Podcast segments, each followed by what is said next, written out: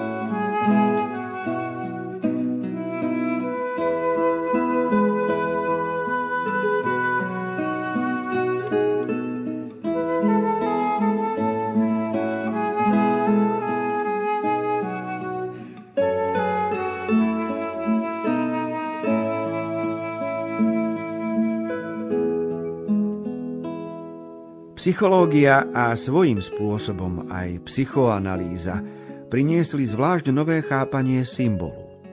Symbolická reč umožňuje vyjadriť sféry náboženskej skúsenosti, ktoré sú neprístupné konceptuálnemu chápaniu, no napriek tomu majú svoju hodnotu pre problém, ktorý sa týka pravdy.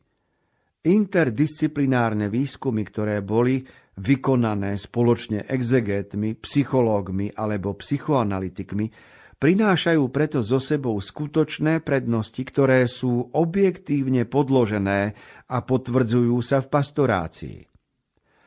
Možno uviesť početné príklady, ktoré ukazujú nevyhnutnosť spoločného snaženia exegétov a psychológov, napríklad ak ide o lepšie pochopenie zmyslu kultových rítov, obiet, tabu, vysvetľovania obraznej reči Biblie, metaforický význam rozprávaní o zázrakoch a dramatickú silu apokalyptických posolstiev a vízií. Nejde iba o to, aby bol opísaný symbolický jazyk Biblie, ale o pochopenie jazyka zjavenia a výzvy. V nej vstupuje do kontaktu s človekom úžasná Božia realita.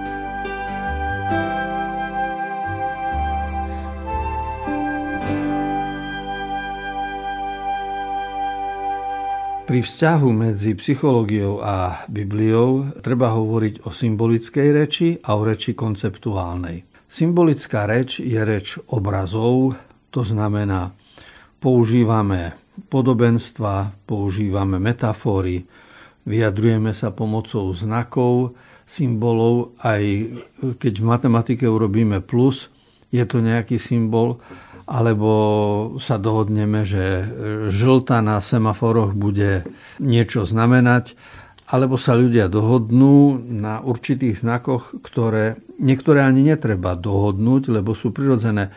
Keď za kopcom vidím dym, tak je jasné, že tam horí. To všetko sú znaky. No a potom ešte máme ďalšiu skupinu znakov, symbolov, to sú rozličné stimuly. Keď vidíme, že dieťa má horúčku, niečo to naznačuje. Oproti takémuto spôsobu myslenia symbolickému, s ktorým všetci pracujeme a celý život, existuje konceptuálne.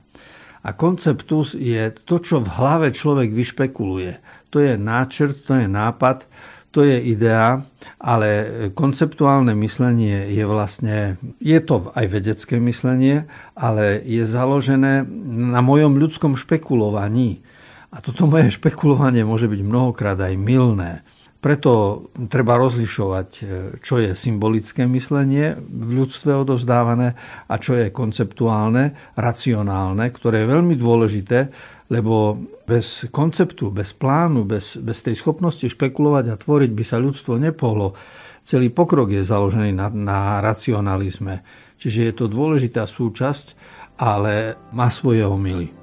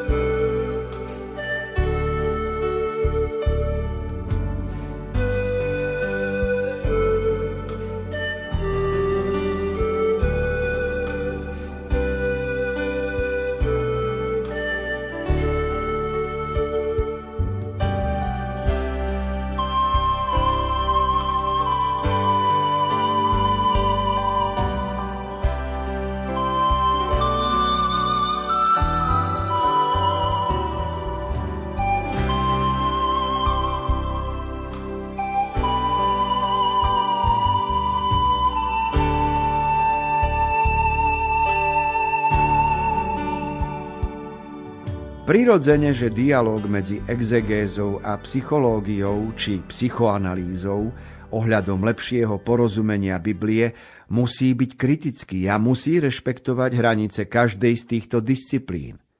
Ateistická psychológia či psychoanalýza by totiž zo samotnej podstaty neboli schopné adekvátne porozumieť skutočnostiam viery. Psychológia a psychoanalýza sú istotne užitočné, pokiaľ ide o určenie ľudskej zodpovednosti. Nesmú však robiť otáznymi skutočnosti hriechu a spásy.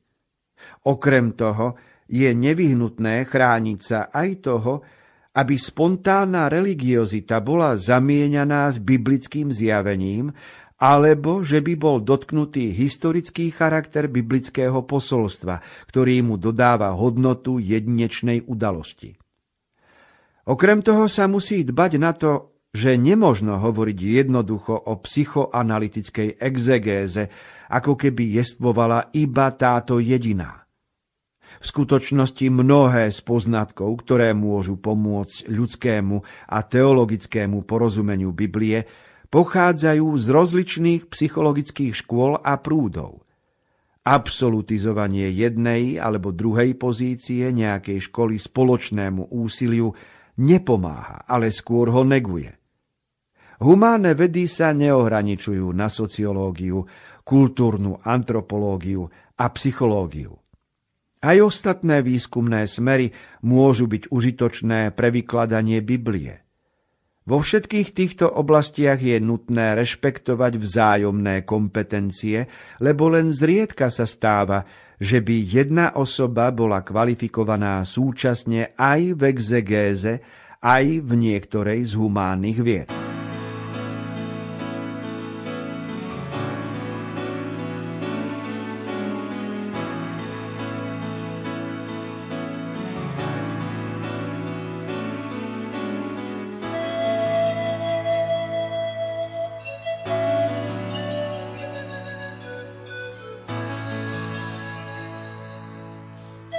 Keď hovoríme, že v súčasnosti pracujeme viac s psychológiou, v minulosti sme viac robili s Bibliou, ale dnes sa vyčistili cesty, aj kompetencie, to znamená, Bibliu považujeme za knihu viery a psychológia slúži na pomoc pri správaní sa a prežívaní človeka. Sú veci, ktoré prechádzajú z jednej disciplíny do druhej. Napríklad bežne v psychológii hovoríme o zlyhaní človeka, o jeho chybách, o porušení nejakej etiky. Hovoríme o nedostatkoch, ktoré v človeku sú. A to isté sa po starom v náboženstve volá hriech. Čo iné je hriech? V skutočnosti iba sme došli k tomu, že slovo hriech sa nepoužíva, lebo on v sebe obsahuje samozrejme porušenie zákona aj smerom k Bohu. A nie len to, čo sa hovorí v psychológii o zlyhaniach, ktoré sú jedincovi alebo voči ľuďom.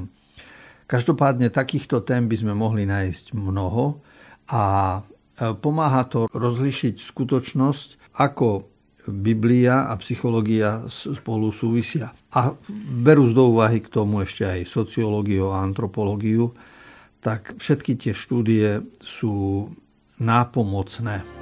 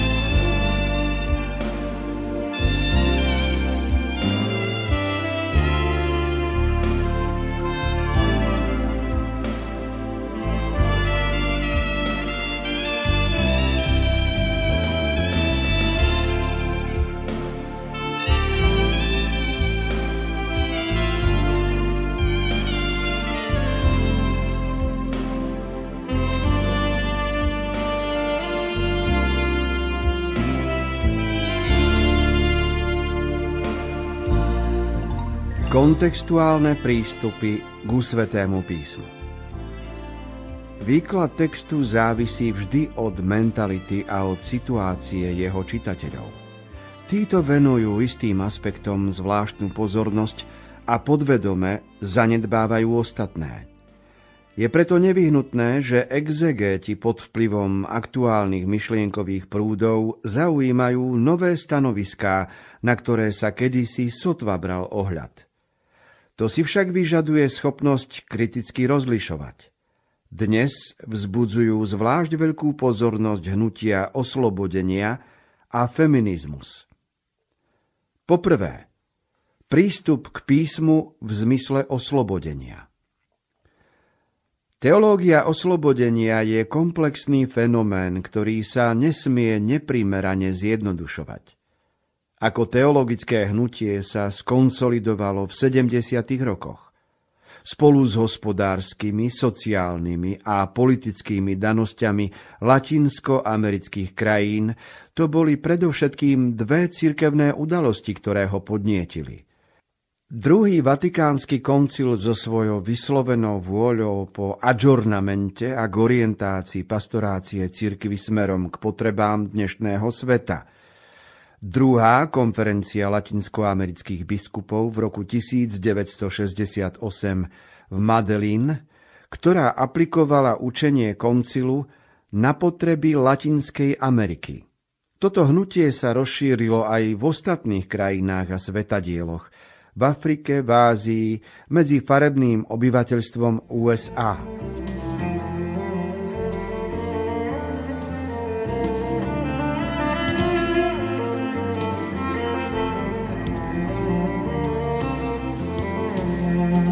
Tým, že rozoberáme dokument Interpretácia Biblie v cirkvi, tak ide o dokument Pápežskej biblickej komisie a je naozaj spracovaný zo všetkých strán. Je to dielo komplexné a preto sa nemôže vyhnúť aj takým témam ako vzťah Biblie k hnutiu oslobodenia a k feminizmu. Ide o javy, ktoré pochádzajú z minulého storočia a ešte z predchádzajúceho, pričom feminizmus a emancipácia sú hnutia zrozumiteľnejšie. Druhé tzv. hnutie oslobodenia pochádza z viacerých strojov. Vidíme to už od osvietenstva, politické oslobodenie, o ktoré sa usilovali Marx, Engels, revolúcie, Ruská revolúcia 1917, tak e, tie všetky pokusy súviseli s oslobodením, ale súviseli s oslobodením politickým zmysle zvrhnutie vlády vykoristovateľov. Vieme, že v Južnej Amerike nastal akoby zrkadlo. To znamená, že ľudia, kňazi v Južnej Amerike v 60. 70.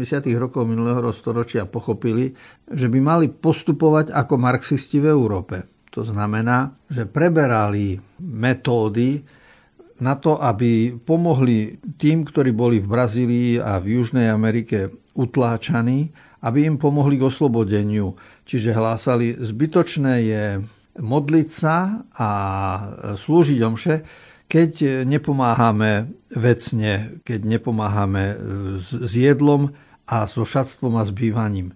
Čiže ťažisko, vznikla otázka, na čo má byť položené ťažisko. Či kňaz v pastorácii, farár v nejakej farnosti má v prvom rade sa starať o to, aby mali všetci jedlo, spanie a bývanie zabezpečené a až potom o kultúru, o modlitbu, o kostol, alebo či sa má starať o duchovné veci a skrze nich pomáhať aj rásť vo veciach blahobytu. A táto teológia oslobodenia nabrala veľké rozmery najmä v Južnej Amerike a za posledných 50 rokov je k tomu množstvo literatúry, množstvo doktorských prác, čiže zdôvodnení, aký je vzťah medzi kresťanstvom a marxizmom.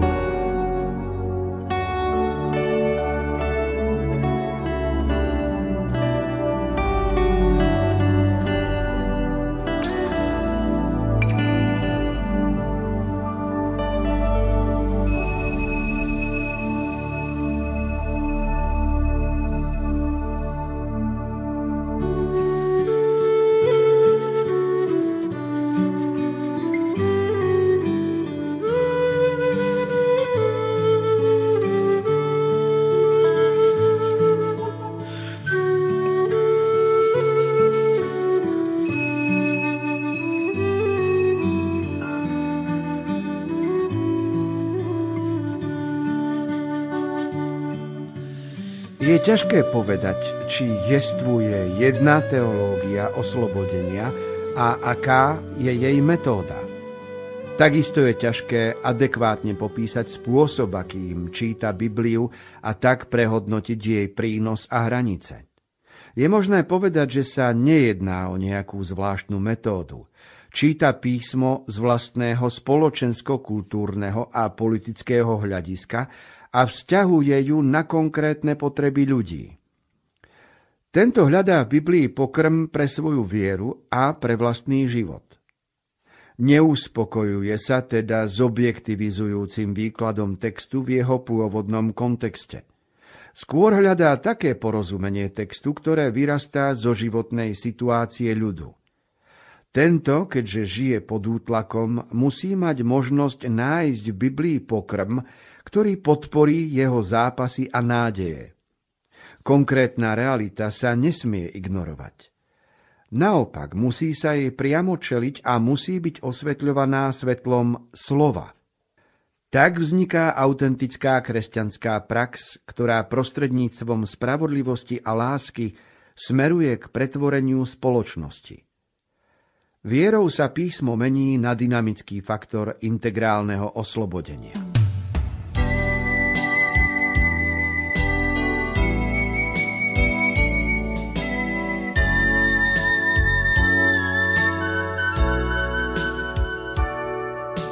Existuje v písme svetom v Novom zákone veľa zmienok o tom, ako skrze ľudskosť sa zjavuje Božia múdrosť.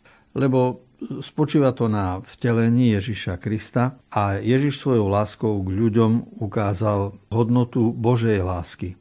A vieme, že apoštoli a ďalší sympatizanti kresťanstva v prvých storočiach rozvíjali tieto témy pretože vychádzame zo skutočnosti. Ako môžeš milovať Boha, ktorého nevidíš, keď nemiluješ brata, ktorého vidíš? Ak je niekto chudobný a požiada ťa o pomoc, jemu nepomôžeš, ako môžeš hovoriť o láske k Bohu? A tu je to tajomstvo. Čiže či má sociálna pomoc konkrétna a rýchla a dnešná prednosť pred vecami duchovnými a biblickými, alebo a v akej rovnováhe majú nasledovať. No a v celých dejinách vidíme hnutia a charizmy, ktoré sa prejavili v tom, že ľudia sa snažili najprv druhým pomôcť konkrétnymi skutkami a až potom hovorili o veciach duchovných, náboženských, o budúcnosti a tak ďalej. Čiže Neslobodno podceňovať útlak alebo nedostatky, v ktorých žije človek, lebo oni sú prvým znakom pomoci, ktorú prejavujeme.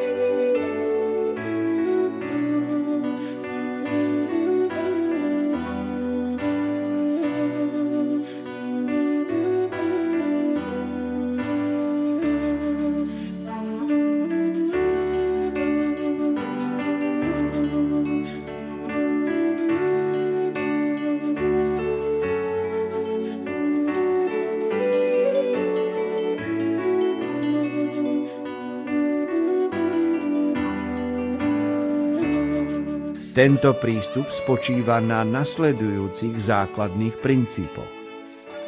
Boh je prítomný v dejinách svojho ľudu a chce ho vykúpiť. On je Bohom chudobných, ktorý netoleruje ani útlak, ani nespravodlivosť. To je dôvod, prečo exegéza nemôže ostať neutrálna. Podobne ako Boh Musí sa aj ona postaviť na stranu chudobných a vystúpiť za oslobodenie utláčaných. Kto sa na tomto boji zúčastní, nájde v biblických textoch významový obsah, ktorý sa objasní len vtedy, ak sa bude čítať v kontexte skutočnej solidarity s utláčanými. Spoločenstvo chudobných je najlepším adresátom Biblie ako slova oslobodenia pretože oslobodenie utláčaných je spoločenský proces. Biblické texty boli napísané predovšetkým pre spoločenstvo a sú to predovšetkým spoločenstvá, ktorým je v prvom rade zverené čítanie Biblie. Vďaka sile, ktorú v sebe skrývajú, zakladajúce udalosti, východ z Egypta, Ježišovo utrpenie a zmrtvých vstanie – Božie slovo je a ostáva stále aktuálne a tieto udalosti môžu v priebehu dejín otvárať stále nové možnosti.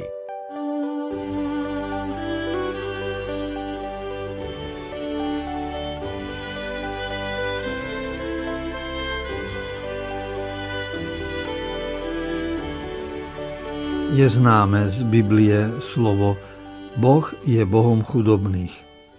A teda, že aj v žalmoch, aj v starozákonných knihách, hoci sa tam hovorí o kráľoch a o vojnách, ale proroci mnohokrát zdôrazňujú, ako je Boh naklonený chudobným. A tá chudoba nespočíva len v tom, že niekto nemá peniaze alebo jedlo, ale chudoba môže spočívať aj v nedostatku talentu alebo v nejakej výbave človeka, v jeho neschopnosti rozlišovať, v jeho názoroch, ktoré má. Existujú rozličné druhy chudoby, nedostatok zdravia a tak ďalej.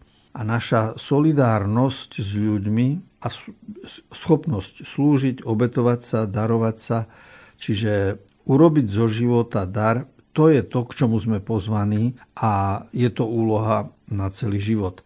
V Biblii je na to krásny príbeh a to je oslobodenie z Egypta.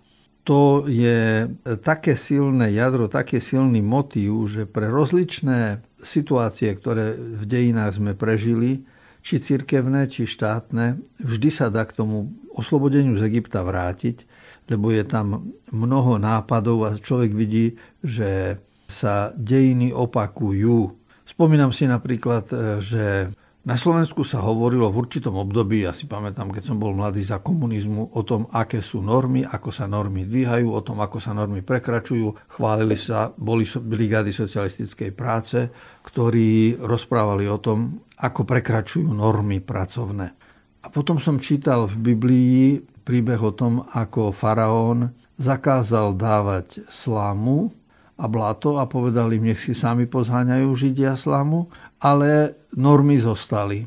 Čiže počet ťahal vyrobených, ktoré mali urobiť. A tak som si zrazu uvedomil, že toto normovanie už bolo 3000 rokov dozadu v časoch egyptských a, a tu sa v spoločnosti o tom hovorí ako o nejakom, o nejakom objave. A tak vidieť, že téma oslobodenia a teológia oslobodenia je aktuálna a, a úzko súvisí s podnetmi z Biblie.